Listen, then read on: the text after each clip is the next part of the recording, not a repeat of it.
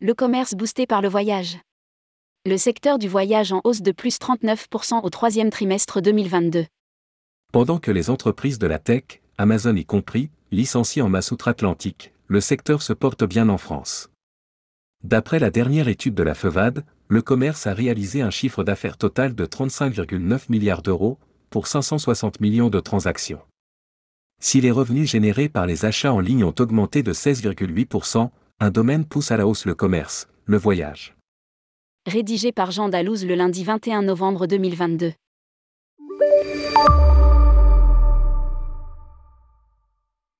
Les secteurs de la tech et du e-commerce dégringolent aux USA, avec une vague de licenciements sans précédent. Si le contexte international n'est pas des plus rassurants, le commerce en France se porte bien, voire même très bien. La dernière étude de la FEVAD fait état d'un boom du commerce en ligne lors du troisième trimestre 2022.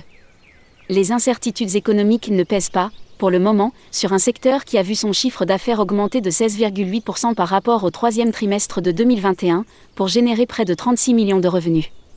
À titre de comparaison, en 2020, les recettes n'étaient que de 26,6 milliards d'euros.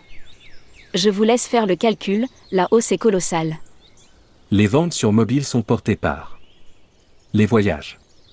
En tout, 560 millions de transactions ont été enregistrées durant la période, un chiffre en augmentation de 8,8%.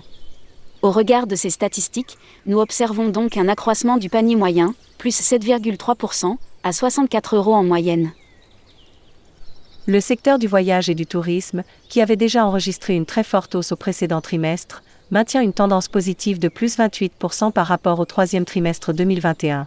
Il est porté par le retour de la possibilité de voyager cumulé à la hausse du montant moyen de la transaction. Explique la FEVAD. Et si le voyage porte le commerce, il le fait aussi sur le mobile. Les ventes de produits et ventes de voyages progressent sur smartphones et tablettes numériques. Elles augmentent de 6% par rapport au troisième trimestre 2021, porté par le dynamisme des ventes de voyages.